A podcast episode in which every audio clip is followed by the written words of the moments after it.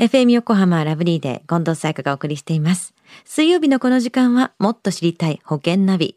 生命保険の見直しやお金の上手な使い方について保険のプロに伺っています。保険見直し相談、保険ナビのアドバイザー、中亀照久さんです。今週もよろしくお願いします。はい。よろしくお願いいたします。さあ、保険ナビ先週は、教育資金を貯めるのに NISA と変額保険、どちらがいいかという話でしたよね。はい、そうですよね。あの、資産形成のために投資を始めるのも選択の一つですよと。変額保険も、まあ、元本割れの可能性というデメリットがありつつも、まあ、運用次第ではですね、大きな利益を得られることもあるので、慎重にね、選んでくださいという話でしたよね。はい。では、中亀さん、今週はどんな保険の話でしょうか？はい。今週はですね、オフショア生命保険についてお話をしたいと思います。オフショア生命保険。以前も出たかもしれませんが、改めて説明していただけますか？はい。オフショア生命保険とはですね、まあ、オフショアというのはですね、無税あるいはほとんど、まあ、課税されない、まあ、地域とか、島のことを言うんですけども、はいそこにね、登録された、まあ、生命保険会社が提供する、まあ、投資商品なんですね。あの通常生命保険、まあ、定期保険とか収支保険とかありますよね。そういったものとはちょっと異なりまして、はい資産運用を目的とした保険契約に基づき、複数のこう金融商品の運用を行うというものなんですよね。うーん。例えばどういう運用になるんですか？はい。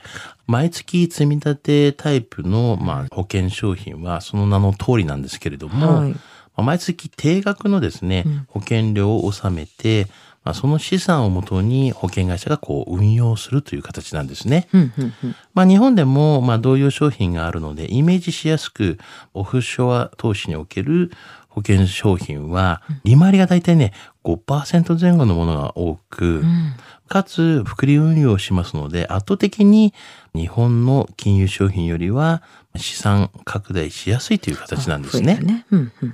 こういったまあ背景から、まあ、日本人がオフショアスキームをね、利用した外国のですね、保険積立案件に加入する人が続出しているというのが現状なんですよね。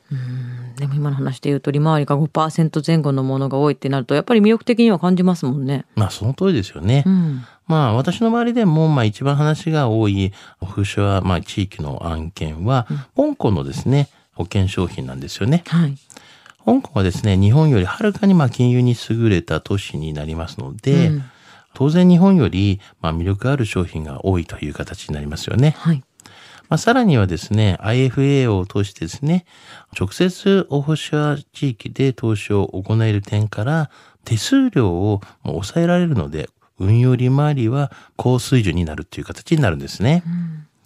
えー年利6%とか7%というと、まあ、日本の金融商品ではあまり考えにくいんですけれども、まあ、外国にね、目を向けてみると、まあ、一般的な水準でもあったりとかして、まあ、保険商品自体にはですね、問題ない、まあ、金融商品であると言えるんですよね。うーん。ただこういい美味しい話ばかりではないと思うんですけども注意点ってどういうところにあるんですか？はい。オフショア、まあ、地域における保険商品自体に問題はありませんけれども、まあ、日本人はですね、日本の法律に、まあ、注意が必要なんですね。はい。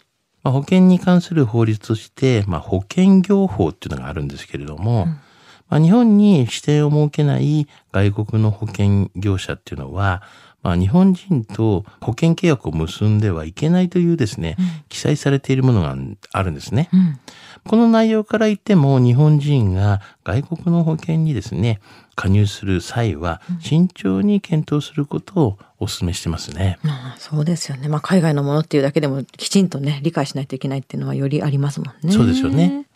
では中込さん今日のオフショア生命保険の話知得指数は？はい。ズバリ98です。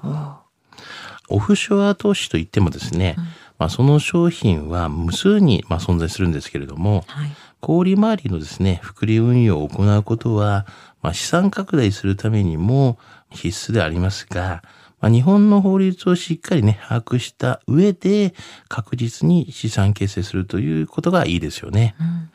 まあ、資産運用の保険であれば、利回りは少し減るかもしれませんけれども、安心なものもありますので、まあ、でも、もしかしたら、高利回りになるかもしれませんが、うん、まあ、それが、まあ、一応、変額保険なんですよね。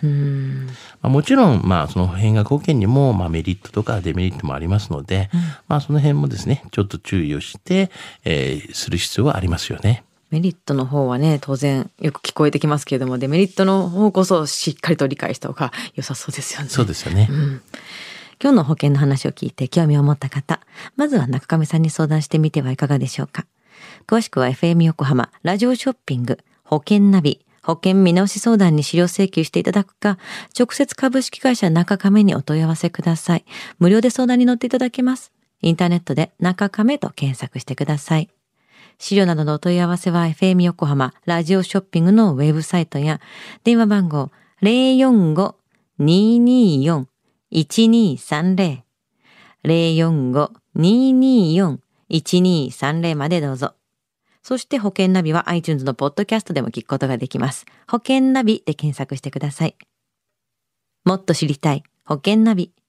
保険見直し相談、保険ナビのアドバイザー、中亀照久さんでした。ありがとうございました。はい、ありがとうございました。